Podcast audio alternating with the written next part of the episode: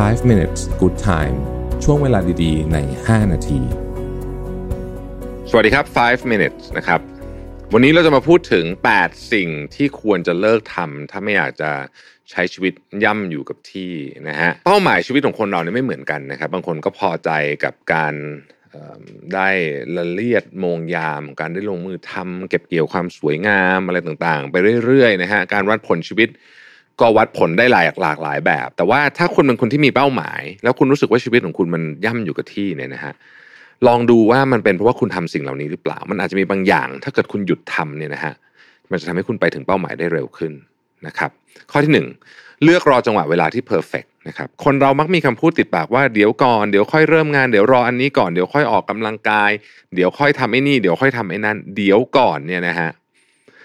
มันทำให้เราเนี่ย เหมือนกับเราพยายามจะรอจังหวะที่ดีที่สุดในการทำเรื่องนั้นบางทีมันไม่มีฮะบางทีมันไม่มีช่วงเวลาที่ perfect ช่วงเวลาที่ดีที่สุดบางทีมันก็คือช่วงนี้แหละตอนนี้แหละณขณะนี้แหละนะครับ ปัจจุบันขณะที่คุณลงมือทำให้เกิดขึ้นทันที แล้วก็ปรับไปตามสถานการณ์ข้างหน้า เรียนรู้ที่จะล้มและลุกไปกับเรื่องราวที่เราทำนับตั้งแต่วันนี้จำไว้ว่านาทีนี้ perfect เสมอนะครับ ข้อที่สอง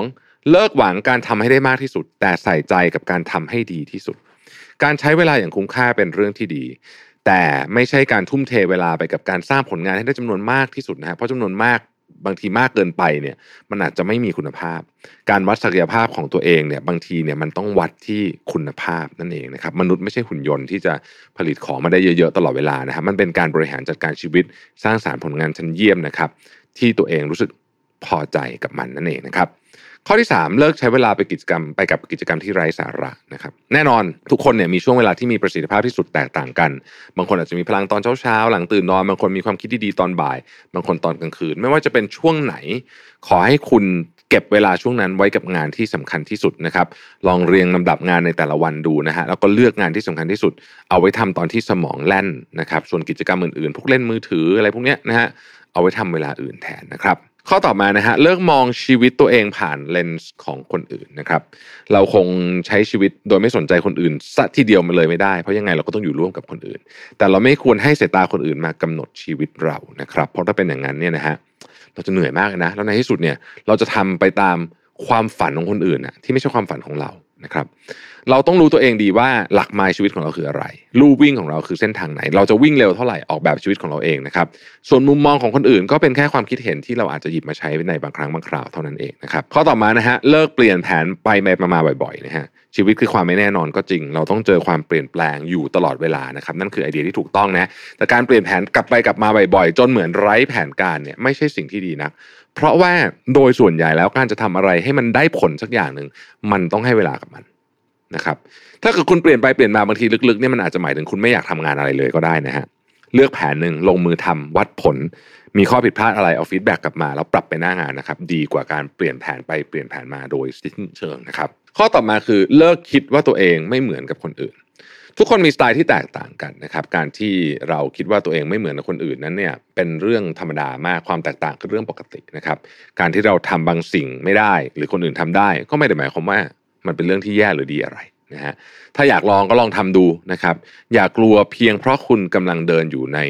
เส้นทางที่คนอื่นไม่เคยเดินมาก่อน ข้อต่อมาคือเลิกคิดว่าตัวเองรู้ดีที่สุดนะครับ พยายามอย่ามั่นใจอะไรผิด คนเราไม่ว่าคุณจะเก่งแค่ไหนเรียนปริญญาเอกจบมาห้าใบเนี่ยจริง ๆ คุณรู้เรื่องในโลกนี้เล็กนิดเดียวเองนะฮะนะเราอาจจะรู้บางอย่างดีมาก แต่ว่าปัญหาของโลกใบนี้เนี่ยมันซับซ้อน เพราะฉะนั้นเนี่ย การที่เรามั่นใจว่าเรารู้ทุกเรื่องเนี่ยนะมันเป็นไปไม่ได้ เปิดใจรับฟังคำแนะนำของคนอื่นบ้างนะครับ เวลาเขาจะชี้แนะอะไรเนี่ย บางทีเนี่ยคำชี้แนะของเขาเนี่ยเป็นปาฏิหาริย์เลยนะที่ช่วยแก้ปัญหาของเราได้นะครับ และข้อสุดท้ายคือว่าเลิกคิดว่าผลลัพธ์แย่ๆเกิดจากทางเลือกที่ผิด นะฮะเราต้องเจอทางเลือกเยอะแยะเลยในชีวิตเรานะครับ เลือกเรียนคณะต่างๆ เลือกคนที่คบเลือกไอ้นู่น เลือกไอ้นี่เลือกบริษัททำงานเลือกอะไรต่างๆ ผลลัพธ์ไม่เป็นอย่างที่คิดไม่ใช่ว่าเราทำผิดเสมอไปนะครับ บางทีมันเป็นบทเรียนสอนเราที่มีค่ามาก ๆเลยนะฮะอย่าคิดว่าเฮ้ยผลลัพธ์แย่ๆมาจากการเลือกผิดเพียงอย่างเดียว อย่ากลัวการเลือกจนไม่กล้าเลือกทางไหนเลย แบบนั้นชีวิตคุณจะอยู่นิ่งตลอดไปนะครับ ลองชั่งน้ำหนักสักอย่างหนึ่งแล้วก็เดินหน้าให้เต็มที่แล้วก็ ยอมรับผลของมันอย่างน้อยเราก็ก้าวหน้ามาไกลกว่าความกลัวของเราแล้วนะฮะทบทวนอีกทีนึงนะครับแปดสิ่งที่ควรเลิกทำถ้าไม่อยากย่ำอยู่กับที่นะครับ ข้อที่หนึ่งเลิกรอจังหวะเวลาที่ perfect ข้อที่สองเลิกหวังทำอะไรให้ได้มากที่สุดนะครับ แต่ใส่ใจกับการทำให้ดีที่สุด